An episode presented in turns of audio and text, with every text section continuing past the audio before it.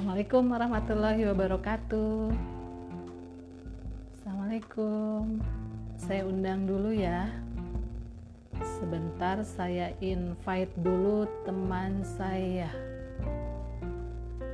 Saya invite dulu.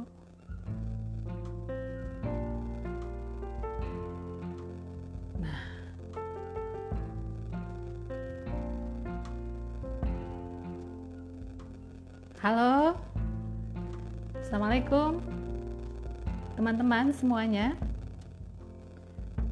Kita masih menunggu Irfan Mujahid untuk bergabung di Instagram Live hari ini.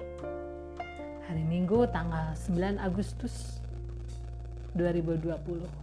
Halo Pak Irfan. Irfan.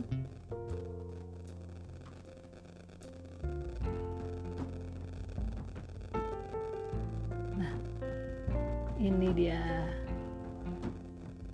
Pak Irfan Mujahid. Sebentar, saya invite lagi. Nah, nah. baik teman-teman. Assalamualaikum warahmatullahi wabarakatuh. Apa kabar Pak. semuanya? Nah, Pak Irfan. Pak Irfan, Irfan aja ya. Iya. Iya. Pan apa kabar? Alhamdulillah baik. Udah Baik, ya. bisa- Ah, ah, Iya. kita udah lama banget nggak ketemu. Iya, iya. Wah ini nih. eh hai Anissa. Ya. Em, Halo semuanya. Iya, halo semuanya. Iya, iya. Baik, eh, senang sekali hari ini eh, narasumber kita di program ini ada seorang yang luar biasa ini, yang eh, sangat eh, apa ya eh, produktif dan eh, luar biasa sekali prestasinya. Nanti eh, semoga mahasiswa saya juga bisa gabung nanti di sini dan eh, bisa mendengarkan eh, apa bincang kita hari ini gitu. Dan nanti juga kalau misalnya yang tidak ada yang tidak sempat untuk eh, menonton di sini nanti bisa di channel YouTube saya dan di Spotify juga. Ya. Baik, eh, saya perkenalkan dulu tamu kita spesial hari ini nih sahabat saya yang sudah lama sekali tidak bertemu. Ya, Irfan Mujahid PhD. Ini eh, beliau ini mendapatkan beasiswa Erasmus Mundus, kuliahnya di tujuh universitas di enam negara, teman-teman luar biasa. Ini Bu Putri yang lagi mencari beasiswa. Ini eh, sangat ingin sekali nih eh, mendengar nanti sharingnya dari Irfan Pan. Kemudian eh, Irfan juga mendapatkan gelar doktor di University of Bonn. Kemudian dan sekarang eh, dulu pernah bekerja di Kemenlu, kemudian di World Bank dan di sekarang di ASEAN Sekretariat. Sebelum kita bicara lebih banyak, halo Bu Putri. Sebelum kita bicara lebih banyak, eh, kita ingin tahu aktivitas sekarang eh, seperti apa, Pak? Sekarang sih bekerja seperti biasa walaupun Mm-mm. WFH Mm-mm. bekerja sama juga Mhm. menikmati menikmati waktu bersama keluarga ya. Eh, Mhm. mumpung masih Iya. bisa kerja dari rumah walaupun Mhm. sibuk tapi alhamdulillah anak-anak Mhm. masih kecil. Mhm. eh, ya alhamdulillah tapi di di jalan Mhm. ya, di, Iya. di- Masih WFH ya, Van ya? Masih ya? masih WFH kadang-kadang harus ke kantor kalau ada meeting tapi Iya. lebih sering WFH Oh, iya iya. Iya, saya suka lihat di Instastory-nya, seneng gitu. Lihat anak-anaknya udah tiga ya, Van ya, sekarang ya? Udah tiga, lagi seru-serunya itu, luar biasa. iya. Baik. Mhm. Kita cerita yang kedulu dulu ya, eh, Van. Pengen tahu dong di sini juga teman-teman eh, sekolahnya, masa sekolahnya Irfan seperti apa, kemudian sampai eh, dulu kuliahnya dan sampai akhirnya dapat eh, beasiswa gitu. Mungkin runut dari masa sekolah dulu gitu, Van. Iya, iya, iya. Dari Mhm. sekolah waktu kecil kali ya. Jadi saya senang, saya Uh-uh. senang sekolah karena nggak tahu eh, kebetulan ditakdirkan saya bongkar masuk sekolah sebetulnya. Jadi banyak Mhm. sekolah yang saya masuki, hampir semua jenjang saya masuki. Umur 4 Mhm. tahun tuh saya udah di depan rumah tepat itu ada TK, Mhm. di TK. Mhm.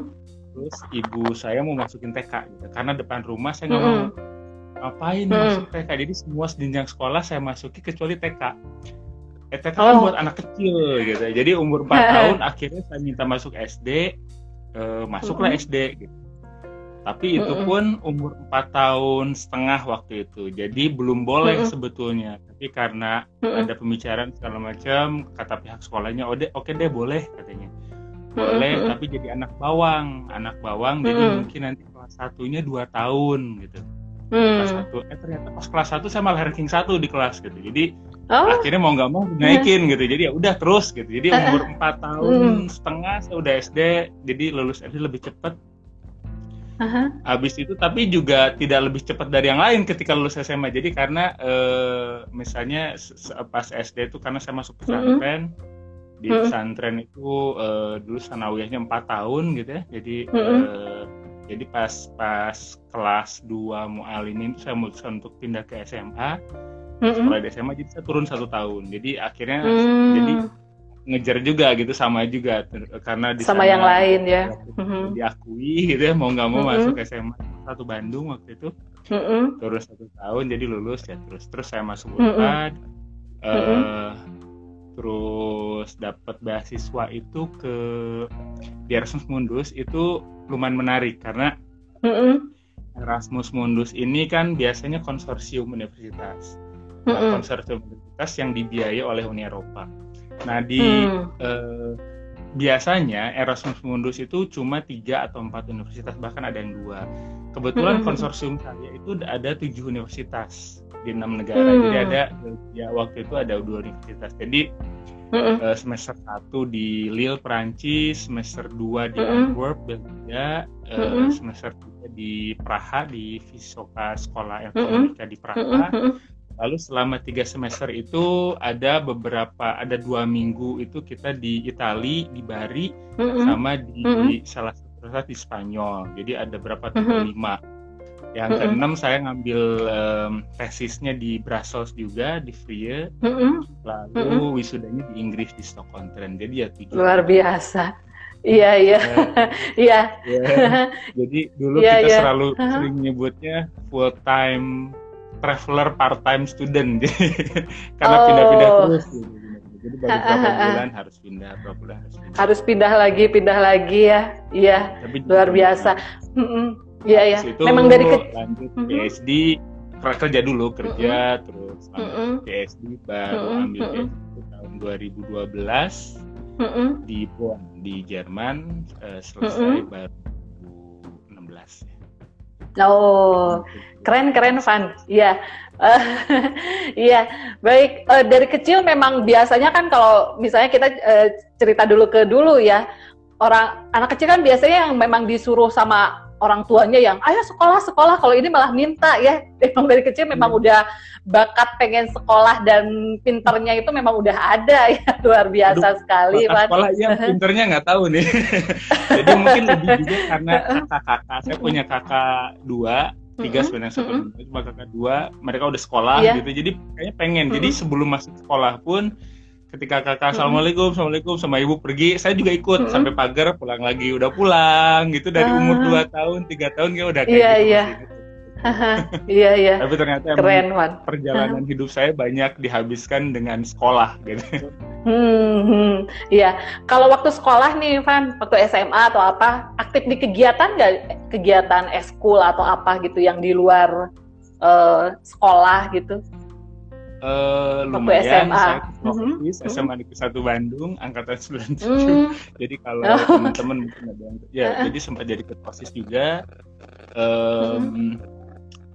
ya di himpunan juga aktif cuma ya banyak lah mm -hmm. kegiatan jadi uh, cuma sempat keteteran mm -hmm. sebenarnya jadi waktu zaman SMA mm -hmm. tuh prestasi akademik sepertinya nggak terlalu bagus gitu tapi mm -hmm. uh, ya lebih tapi banyak banyak pengalaman juga yang didapat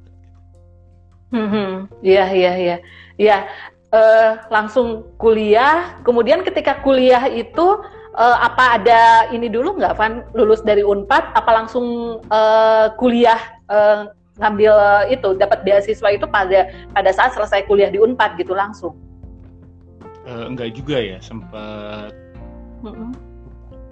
Sempet kayaknya sempat bekerja dulu tapi bekerja mm -hmm. waktu itu uh, macam-macam ya uh, baru mm -hmm. setelah dua tahun tiga tahun baru baru uh, dapat beasiswa ke ke yang yang yang mm -hmm. saya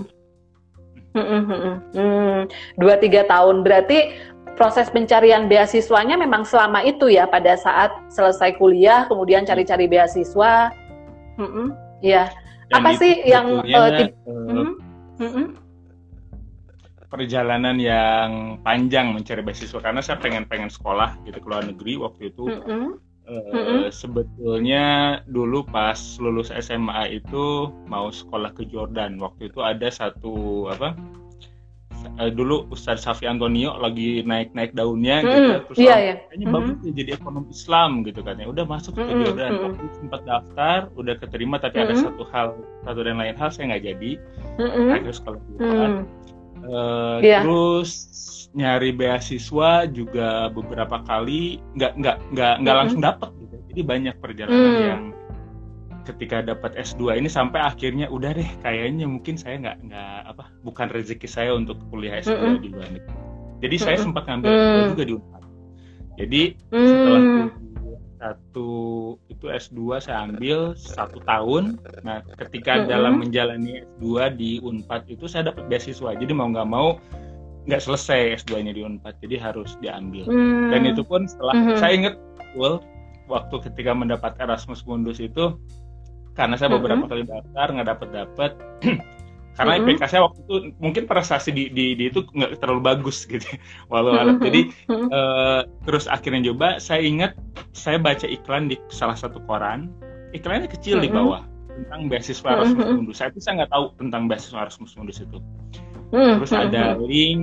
uh, website, saya coba, wah udah deh saya coba ini terakhir kali. Kalau nggak dapat mungkin saya belum mikir, nah itu mungkin saya cari di S3 gitu kan selesai ini. Akhirnya saya daftar dan waktu itu diberikan kesempatan untuk mendaftar di tiga program. Hmm. Tapi entah kenapa mungkin karena sempat udah down juga gitu capek mm -hmm. mungkin nyari beasiswa mm -hmm. ada daftar yeah. aja deh terserah deh ya Allah saya bilang gitu ya ini kalau ditakdirkan dapat dapat kalau enggak mungkin bukan rezeki saya cuma daftar satu padahal boleh daftar tiga dan satu mm. alhamdulillah ternyata dapat gitu jadi ketika udah mm. pasrah gitu udah nggak dapat mm -hmm. mungkin susah dapat mm udah deh ternyata diberikan kesempatan yang terakhir sama Allah di, dikasih yeah. uh -huh. dapat deh jadi pergi ke sana iya yeah, iya yeah justru malahan dapatnya pas sudah di titik ya udahlah gitu uh, ya, kalau betul. memang saya nggak dapat ya udah gitu ya justru pas itu betul, betul. Uh, boleh tahu program apa waktu itu yang diambil dan nama programnya Master of Economics in International hmm. Trade uh, mm -hmm. ya MAET ya Master of mm -hmm. Arts in, in Economics mm -hmm. of yeah. International Trade yeah, jadi yeah. Uh, ya di sini ada teman saya juga yang memang uh, berniat untuk cari beasiswa juga. Mungkin Van pada saat uh, bisa cerita di awal pada saat mau uh, apa untuk mendapatkan beasiswa Erasmus Mundus gitu seperti itu. Kira-kira uh, apa saja uh, yang harus uh, misalnya tesnya atau kayak gimana gitu? Apa saja yang harus dipenuhi gitu?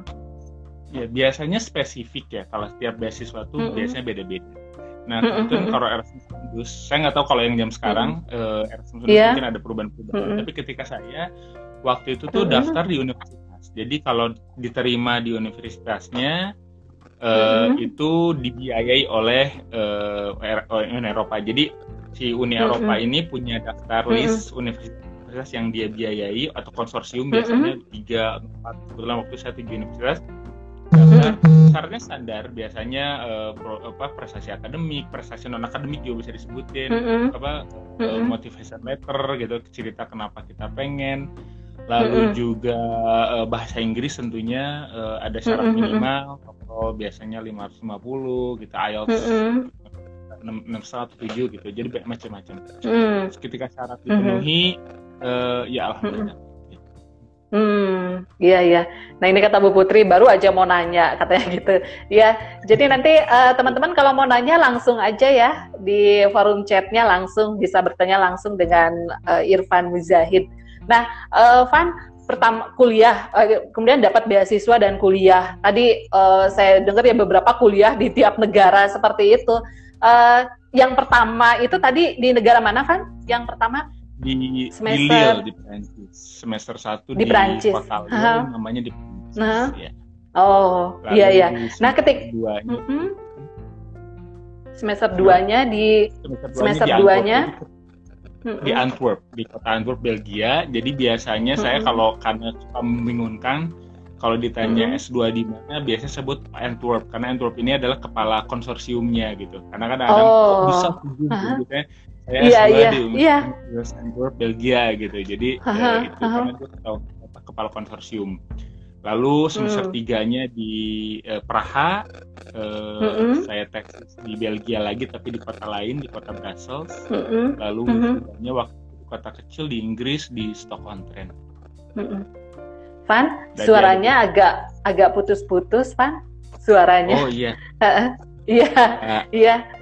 Nah, uh, ada uh, ada headset ya. apa? Nggak ada ya headset?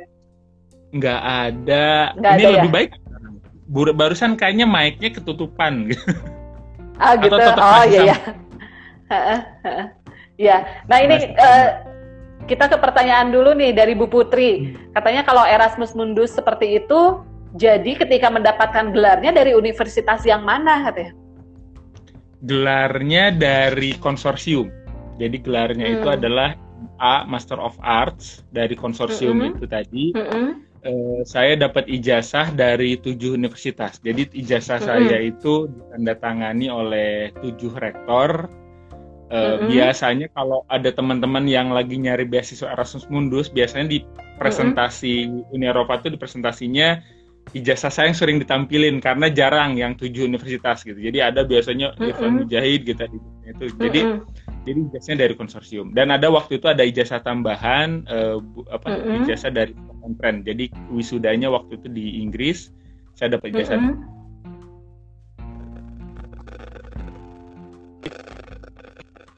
Iya. Halo, Van? Halo? Iya, agak terputus. Iya. Ah, iya iya iya. Nah, uh, Van, eh, cerita dong pertama kali misalnya keterima tadi beasiswa kuliah pertama di tadi di uh, Prancis seperti itu. Kira-kira uh, awal pertama kali kuliah gitu, pengalaman apa sih yang didapat gitu? Terus kemudian tadi penyesuaian dengan uh, mahasiswa di sana atau apa gitu? Kira-kira seperti apa, Van? Uh, setiap kota punya unik ya beda-beda. Nah pertama mm -hmm. saya di sana mm -hmm. itu di Lille di Perancis. Saya nggak bisa bahasa Perancis mm -hmm. sama sekali. Mm -hmm. Jadi ya sering itu lumayan lumayan susah sebetulnya. Tapi juga belajar mm -hmm. di sana. Uh, mm -hmm. ya, di Perancis seperti itu. Uh, terus di Belgia beda lagi. Kebanyakan mm -hmm. kalau di Perancis orang juga nggak bisa bahasa Perancis. Eh nggak bisa bahasa Inggris. Mm -hmm. Jadi mm -hmm. mau komunikasi agak kurang lancar.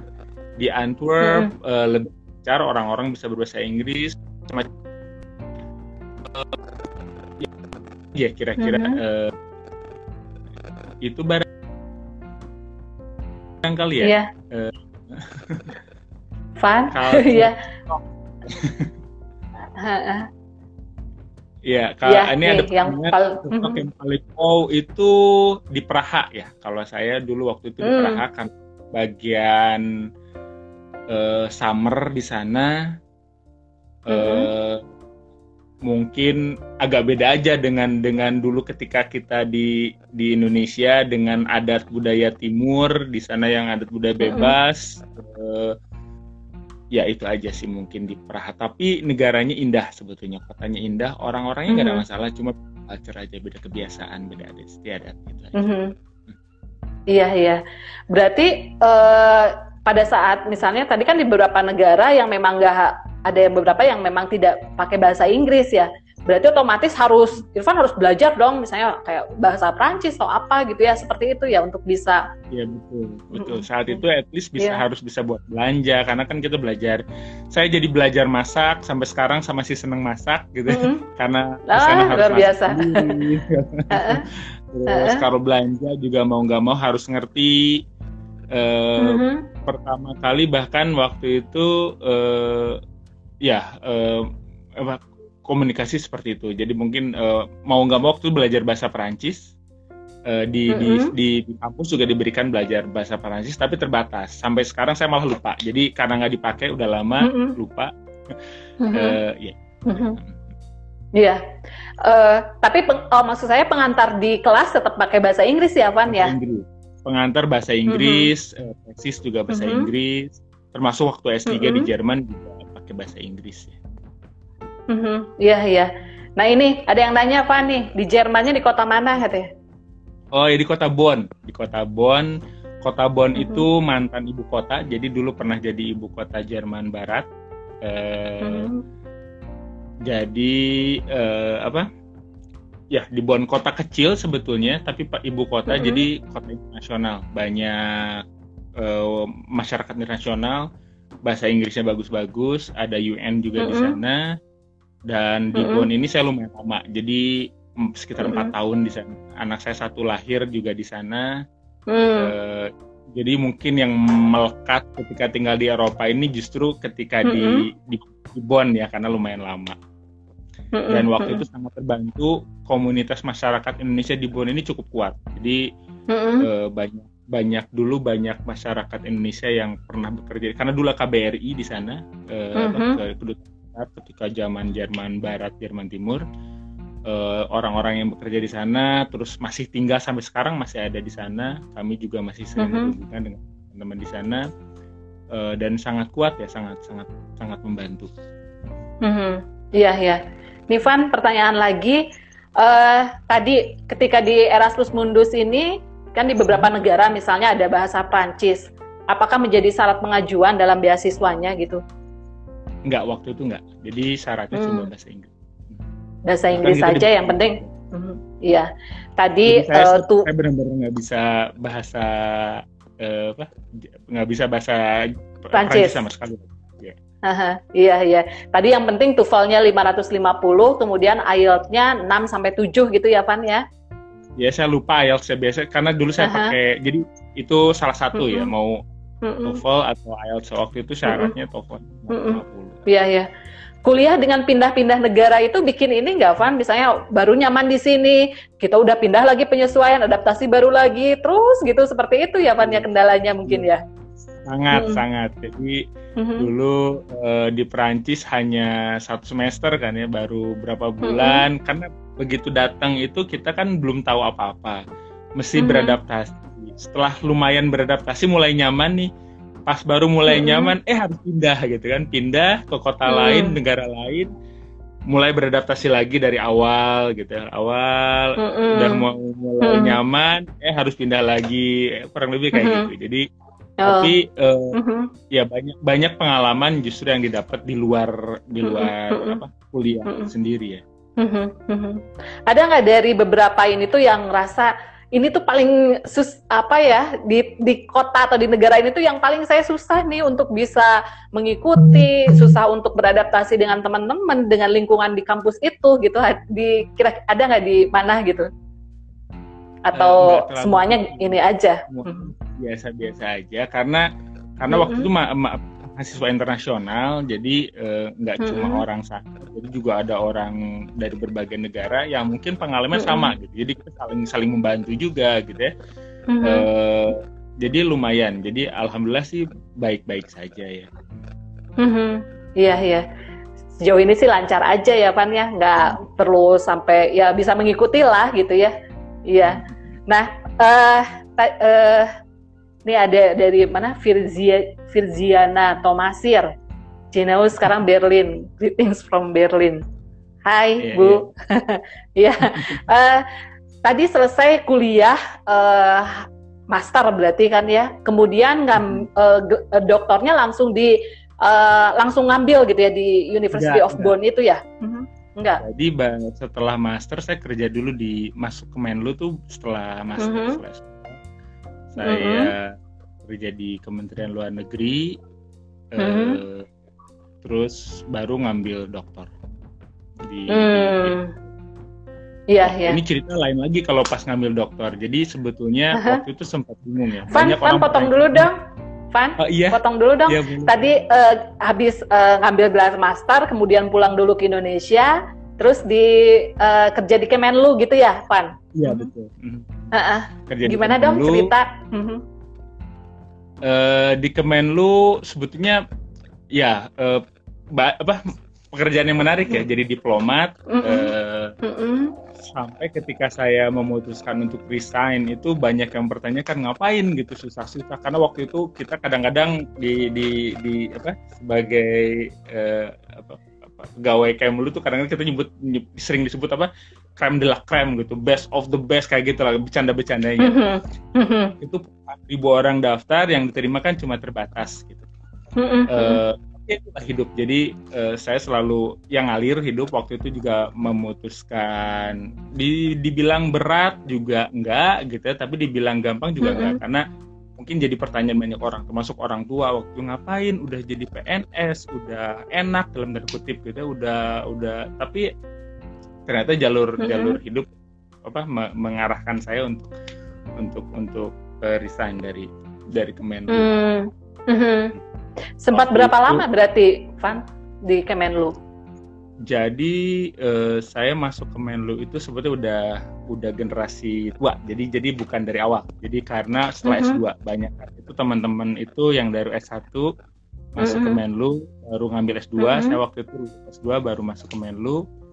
Uh, uh-huh. tahun 2011 akhir masuk lalu 2012 saya uh, izin sekolah ambil doktorat. Uh-huh. Waktu uh-huh. itu juga uh, terus jadi sempet apa dari dua jadi resminya itu di Kemenlu sampai 2016 ya. Hmm, ya ya. Hai, mm -hmm. uh, uh, ya jadi kembali mm -hmm. mungkin tidak kembali ke Kemenlu. Tapi mm -hmm. sebetulnya bekerja cuma sampai 2012. 2012 ya. Uh, jadi diplomat. Pernah di negara mana saja, Pan? Enggak, saya jadi nggak sampai di posting saya cuma short posting waktu itu magang gitu di Australia sama di mm -hmm. Belanda ada pendidikan mm -hmm. di Belanda di Den Haag mm -hmm. lalu di Australia di KBRI mm -hmm. uh, Canberra hmm. iya iya uh, selesai dari Kemenlu langsung uh, dari Kemenlu mm -hmm. uh, ngambil S3. Jadi S3 mm -hmm. di Jerman ini saya bekerja juga di sen. Jadi kalau jadi kalau S3 itu sebetulnya saya bukan dapat beasiswa tapi bekerja. Kerja mm. sama prof. Jadi waktu itu ketika dapat kan ini juga ada sempat apa pertimbangan banyak ya. Waktu itu istri juga mm -hmm. uh, pengen S3 juga gitu S3 mm -hmm. tapi mm ntar deh gitu ya kita punya anak dulu atau PhD dulu kayaknya PhD dulu deh baru punya anak itu waktu itu belum belum punya akhirnya kita coba-coba mm. daftar.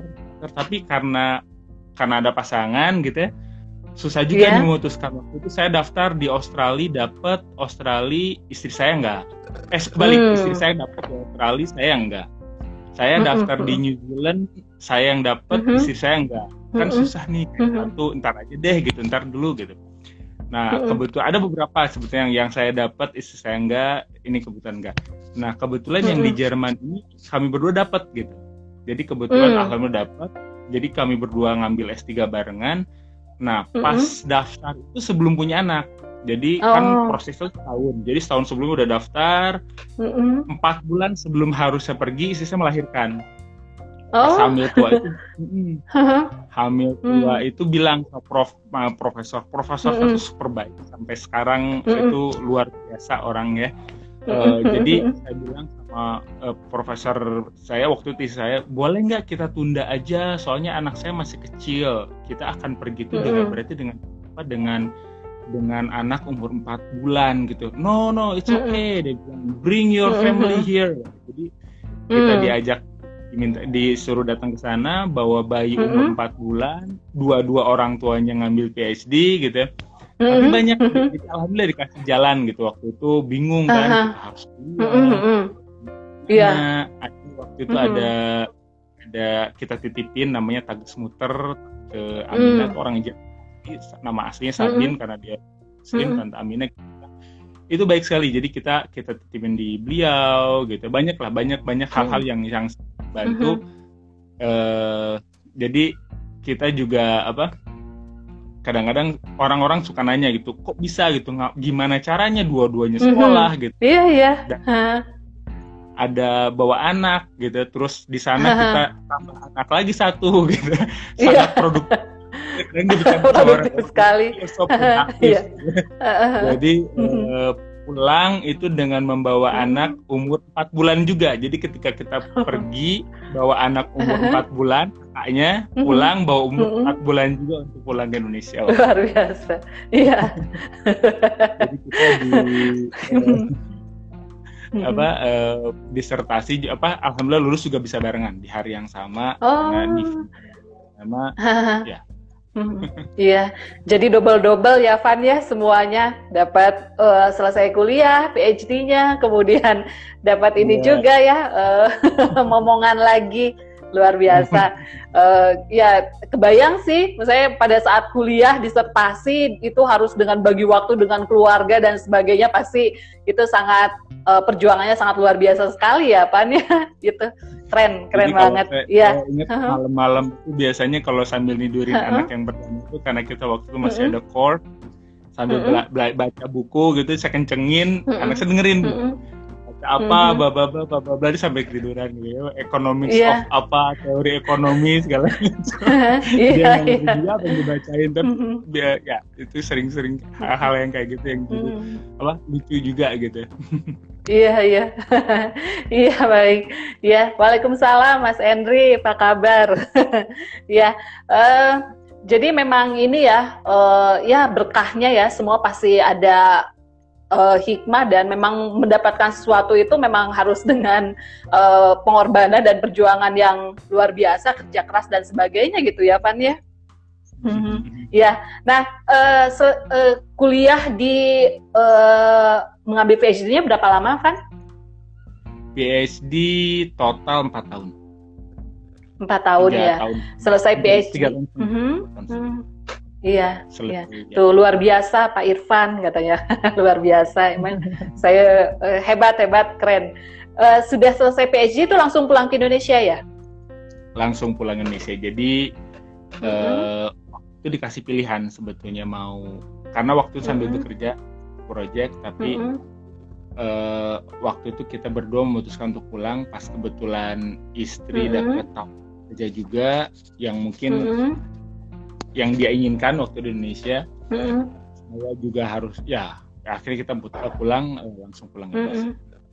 mm-hmm. ya pulang ke Indonesia kemudian uh, tadi gimana Pan langsung uh, kan di Kemenlu sudah sudah tidak berarti pulang ke. Indonesia mm-hmm. terus langsung uh, di pulang di World Bank ya di hmm? World Bank di World Bank mm-hmm. dari 2016 sampai 2018 uh, mm-hmm. dari 2018 terus bekerja di ASEAN Sekretariat sampai sekarang.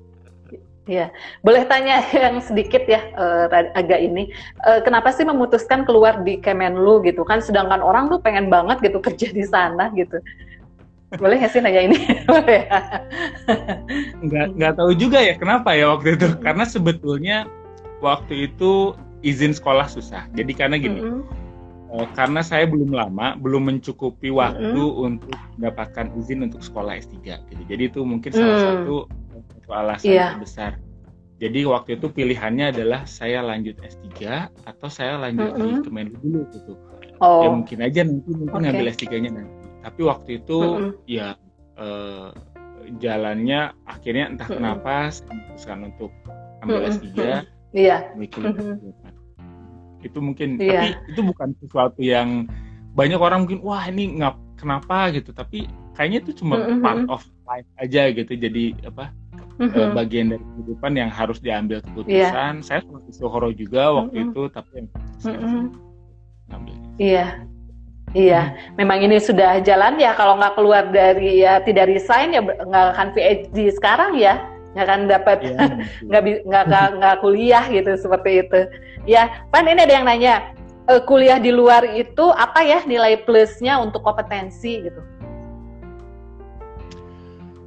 Uh, kalau yang saya pribadi rasakan mungkin uh, mm-hmm. pernah bahasa Inggris mungkin. Jadi tergantung ya ketika pekerjaan kita membutuhkan bahasa Inggris yang lebih bagus karena di saya mau nggak mau kita belajar bahasa Inggris otomatis menggunakan bahasa Inggris jadi ketika ada pekerjaan mm -hmm. yang mm-hmm. membutuhkan bahasa baik itu ada satu. Kedua pengalaman mm. yang yang apa pengalaman yang mm -hmm. juga berbeda mungkin dari apa yang didapatkan di sini mm -hmm. dan ada mm -hmm. apa uh, interaksi dengan berbagai culture jadi uh, akan kalau di dunia kerja itu mungkin lebih mudah kita berhadapan dengan orang karena kita sudah terbiasa ber, berhadapan dengan berbagai makan, macam karakter yang yang yang sebelumnya kita tidak temui gitu. Mungkin itu dan uh, ya halo?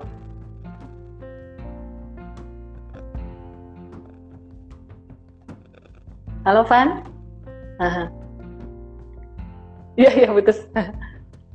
Iya iya. Ya mungkin pengalaman pengalaman yang yang luar biasa ya buat buat saya pribadi mm -hmm. saya dapat banyak dan yeah. biasanya menganggap itu bukan hasil akhir yang saya lihat tapi juga selama proses, proses ya. itu dinikmati. Mm -hmm. Betul, iya banyak hal yang didapat ya Van ya bahasa iya. pengalaman yang mungkin tidak bisa didapat oleh orang lain dan itu pengalaman luar biasa untuk kita gitu ya. Nah uh, ini uh, satu lagi pertanyaan apa yang jadi kendala katanya kuliah di luar selain dari bahasa? Pertanyaannya nih dari Mas Henry. Iya, kendala mm-hmm. bukan kendala mungkin lebih ke tantangan. Bahasa jadi tantangan. Mm-hmm. Lalu juga mm-hmm. karena itu kita kuliah di sana waktu itu mungkin be, apa kuliah bersama orang-orang yang terpilih dari negaranya gitu. Jadi persaingannya mm-hmm. sangat ketat gitu ya. Jadi mungkin uh, uh, jadi kurang lebih kita kuliah bareng-bareng orang-orang terbaik dari negaranya.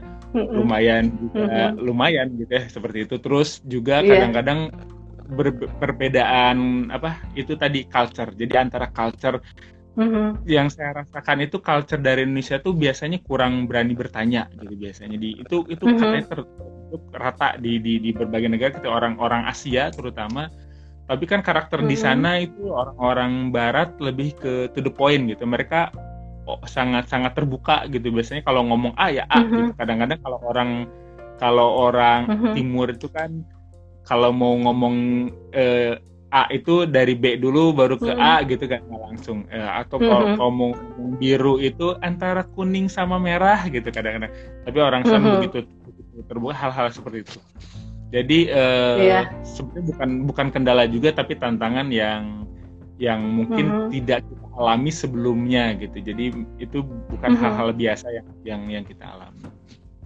Mm-hmm, iya. Nah ini ada pertanyaan menarik, Van. Katanya, uh, pernah nggak survei kecil-kecilan? Katanya, uh, betul kalau misalnya lulusan uh, luar itu secara kompetensi atau secara uh, karir atau apa itu lebih lebih lebih apa artinya lebih tinggi dibanding dengan yang uh, lulusan dalam negeri atau apa gitu, Van? Saya belum pernah melakukan survei. Uh, Cuma mungkin iya. pengalaman pribadi sebetulnya hmm. tidak juga ya. Maksudnya tergantung kita mengukurnya dari sisi apa. Kalau hmm. saya tahu beberapa orang yang dia menginginkan suatu pekerjaan, dia coba nggak hmm. dapat dapat misalnya. Tapi hmm. ketika dia, akhirnya dia kuliah dulu, sekolah, lulus sekolah, hmm. dapat gitu. Mungkin jadi nilai hmm. plus buat, buat pemberi kerjanya saat itu. Lalu hmm. juga kalau dari sisi materi nggak nggak nggak nggak juga menjamin gitu banyak mungkin kalau orang yang uh, lebih memilih di dunia bisnis gitu tanpa harus sekolah ke luar negeri juga banyak yang lebih hmm. biasa berhasil jadi itu hanya pilihan-pilihan kehidupan kalau menurut saya jadi tidak menjamin juga orang yang sekolah ke luar negeri itu bisa lebih sukses bisa lebih berhasil uh, tapi -hmm. juga terbanyak faktor yang yang yang yang apa yang menjadi penentu ya tapi buat -hmm. saya pribadi uh, saya mendapatkan nilai nilai tambah nilai lebih mm -hmm. uh, mm -hmm. value yang saya dapatkan banyak sekali mm -hmm. saya mau yeah. kuliah di luar itu. Mm -hmm. Iya. Baik, uh, kita balik lagi ya. Tadi pertanyaan uh, yang diskusi kita tertunda. Ketika sudah pulang ke Indonesia, kemudian uh, langsung kerja di World Bank gitu ya, uh, Van ya? Mm -hmm. Mm -hmm selesai kuliah pulang ke Indonesia langsung kerja di World Bank. Uh, terus kenapa? Uh, uh, oh saya sih uh, tertariknya kayaknya mau mau gabungnya atau mau uh, kerjanya di sini aja di, World Bank gitu. Uh, kenapa ya? Mm-hmm. waktu itu karena sesuai ya sesuai dengan sesuai dengan apa yang kita bisa mungkinnya jadi eh, kompetensi saya merasa saya punya kompetensi di bidang itu eh, lalu juga match dengan yang diinginkan oleh apa pihak pemberi kerjanya ya daftar mm-hmm. di situ alhamdulillah dapat kayak kurang lebih seperti itulah. Oh, iya. Pan kita agak ini ini ya uh, nanya-nanyanya agak ke sana ke sini ke sana sini nggak apa-apa ya oh, supaya iya, ini juga iya, bisa iya, memenuhi ya pertanyaan teman-teman. Ini dari hmm. Bu Via katanya, gimana sih cara kita untuk meningkatkan value? Uh, belajar terus ya. Jadi yang saya ingat mm -hmm. tuh dulu yang di pegangan saya karena saya muslim, jadi saya saya ingat di di surat mm -hmm. Al-Mujadilah itu yarfa'illahu ladina amanu minkum waladina utul darajat gitu. Allah akan meninggikan derajat orang-orang yang uh, menuntut beriman dan menuntut ilmu. Jadi yang dulu hmm. yang jadi pegangan saya, saya saya pengen pengen menambah kemampuan saya dengan tetap juga itu of course beri, beriman gitu waktu berusaha untuk tetap beriman dan hmm. dulu ada satu yang selalu diceritakan oleh ayah saya yang jadi inspirasi gitu dulu kisah tentang Nabi hmm. Sulaiman Nabi Sulaiman itu tuh disuruh milih hmm. waktu kecil dari dari kecil memilih harta atau memilih ilmu dan ternyata Nabi Sulaiman memilih ilmu eh, akhirnya dia beliau mendapatkan dua-duanya ilmu didapat harta didapat waktu itu ketika itu Nabi Sulaiman hmm. jadi yang yang inspirasi kurang jelas ya suaranya ya Iya kan, putus-putus kalau di saya apa saya jaringannya gitu ya. Iya ya, agak putus-putus ya. Iya. Mm-hmm. Allah akan meningkatkan derajat seseorang ya kalau kita memang mau berusaha atau apa gitu ya Pan ya. Kenapa? Halo Pan? Ya ya. Iya iya. Iya. Hmm. Oh saya putus-putus juga Pan? Saya uh, clear nggak kedengeran ke sana? Oh lumayan putus-putus ya. Sekarang tapi lagi clear oh. sekarang. Iya iya iya. Iya. So, jaringannya kali ya. Mungkin ini padahal sudah sudah cari posisi yang sinyalnya kuat. Ini saya nyari-nyari posisi ruangan di rumah. yeah. jaringannya yang yeah. bagus. Iya. Baik. Uh, tadi kita kembali lagi deh ke yang tadi. Kemudian uh, teman-teman juga penasaran selesai di World Bank itu berapa lama, uh, Van? di World uh, Bank? Kurang lebih dua tahun nih. Dua tahun ya, dua tahun. Kemudian resign di World Bank. Mm -hmm.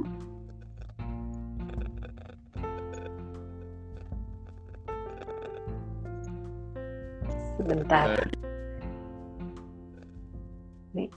Halo.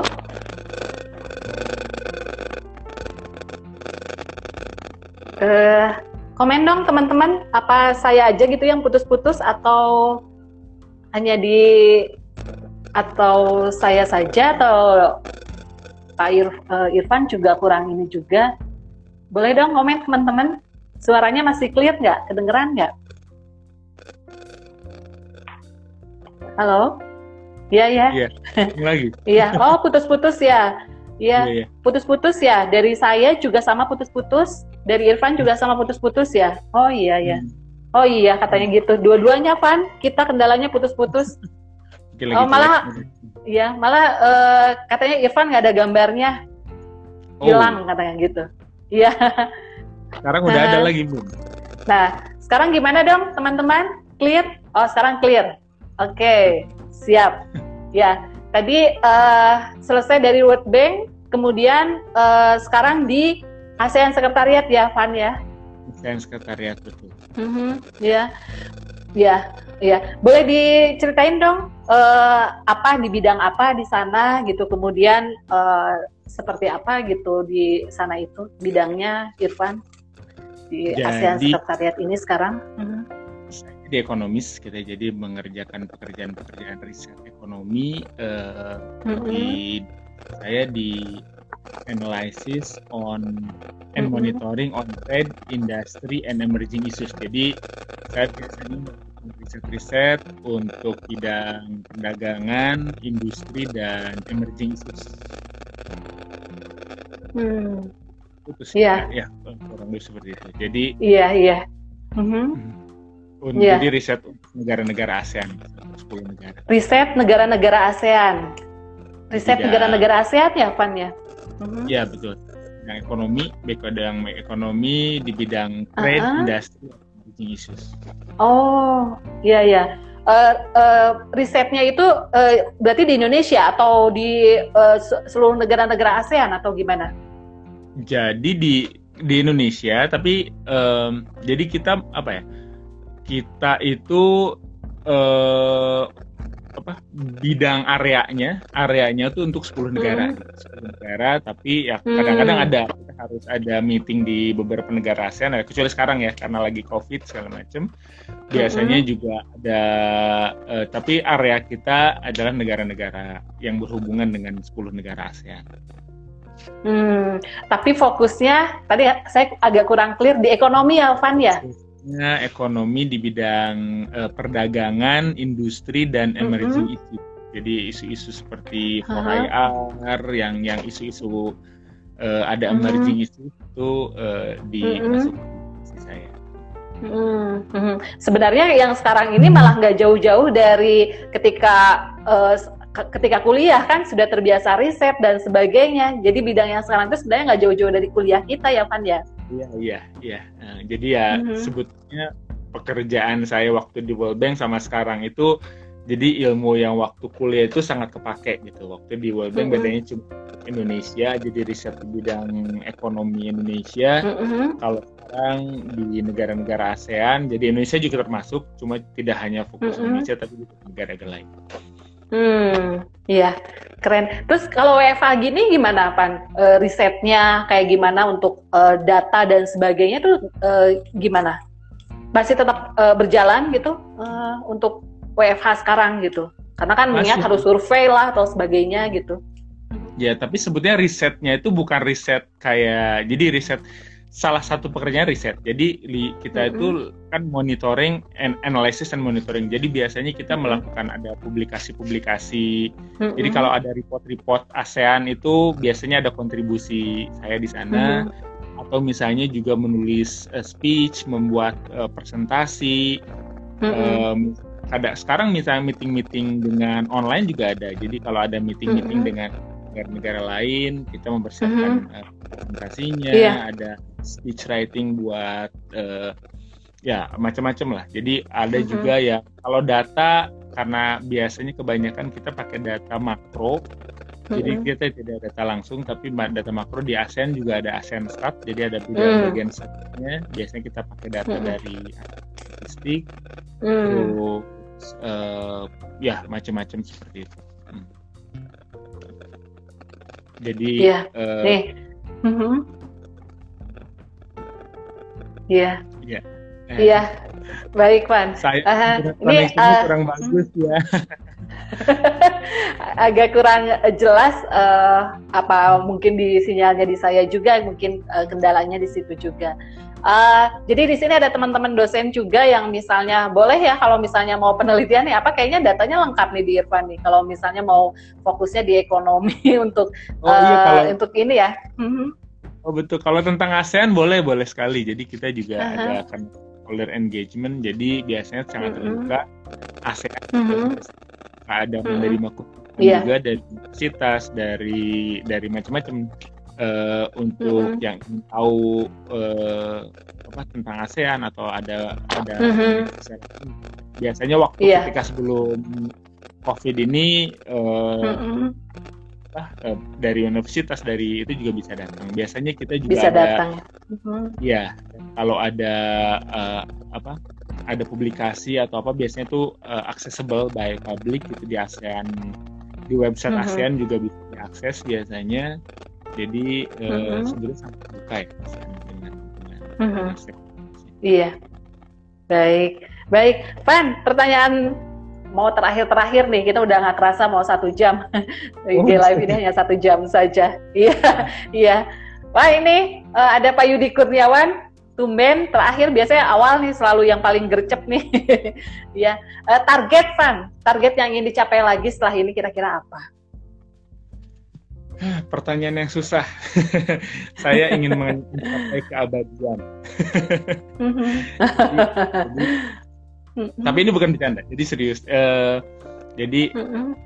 kalau karena saya muslim gitu jadi saya ingat uh, hadis nabi itu ida mata bnu adama in koto amaluhu ilamin salasin jadi kalau mm-hmm. manusia mati itu putus semua amalnya kecuali tiga yang pertama sedekah jariah yang kedua uh, ilmu apa uh, ilmu yang bermanfaat dan ilmu yang bermanfaat yang mendoakan jadi mungkin harapan saya ke depan saya ingin mempersiapkan tiga hal ini pengen mm -hmm. ada pengen ketika saya mati pun amalnya masih bisa berlanjut gitu. Menurut saya kadang-kadang suka ngiri sama sama Muti gitu ya. Ini kan sangat-sangat menginspirasi banyak orang, bikin kayak gini ilmu yang sangat bermanfaat yang kalau dipakai insya Allah jadi amal jariah gitu.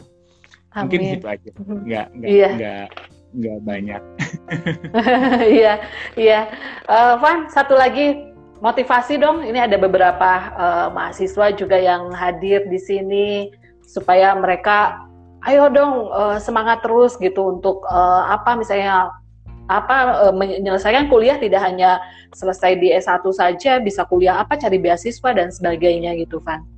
Betul betul. Uh, ada satu kata-kata yang selalu saya ingat dari profesor saya waktu itu adalah life mm -hmm. is a of U shape gitu. Jadi hidup itu adalah series dari U shape. Jadi kadang kita di atas, kadang kita di bawah, kadang kita di atas lagi, kadang kita di bawah lagi. Yang penting gimana caranya kita mau bangkit, kita mau mau berusaha keras. Mm -hmm. Yang mungkin yang harus kita pegang adalah do the best and let God do the rest gitu ya. Yang penting kita melakukan yang terbaik. Apa pun itu, di bidang apa pun itu, selama yang kita lakukan itu adalah hal baik, lakukan yang terbaik. Sisanya biarlah Tuhan biarlah Allah yang yang menyelesaikannya gitu jadi uh-huh. yang mengarahkannya hidup mengalir juga nggak terlalu banyak jadi beban life is too important to be taken too seriously gitu ya jadi terlalu penting kalau kita terlalu serius lebih baik mengalir tapi berusaha uh-huh. untuk melakukan terbaik Luar biasa sekali hari ini jempol. Keren man. Iya, senang sekali hari ini ya teman-teman kita ber, berbincang di minggu sore ini dengan seseorang yang inspiratif sekali. Irfan Mujahid ini teman lama saya, sahabat lama saya luar biasa yang selalu menginspirasi saya untuk selalu ingin melakukan perubahan dan selalu ingin uh, memberikan yang terbaik buat semuanya. Baik, uh, terima kasih Pan ilmunya. Makasih banyak, makasih banyak Keren banget udah, sharingnya. Udah ngundang di sini, udah udah yeah. apa, udah ngajakin sharing di sini. Makasih banyak Muti dan Keren uh, banget. Iya. Maaf maaf mm -hmm. kalau ada salah-salah kata. Sama-sama, Pan. Iya. Salam saya buat istri, buat keluarga, anak-anaknya. Sehat banyak. dan ini selalu. Baik ya, baik teman-teman. Kalau misalnya hari ini tidak sempat menonton untuk IG Live ini, tadi eh, seperti saya bilang, nanti bisa lihat di channel YouTube saya, link ada di bio, kemudian nanti ada di Spotify juga. Saya akan upload di sana. Terima kasih, salam sehat dan semangat selalu. Dan uh, kita harus selalu melakukan perubahan-perubahan untuk menjadi yang lebih baik. Terima kasih, assalamualaikum.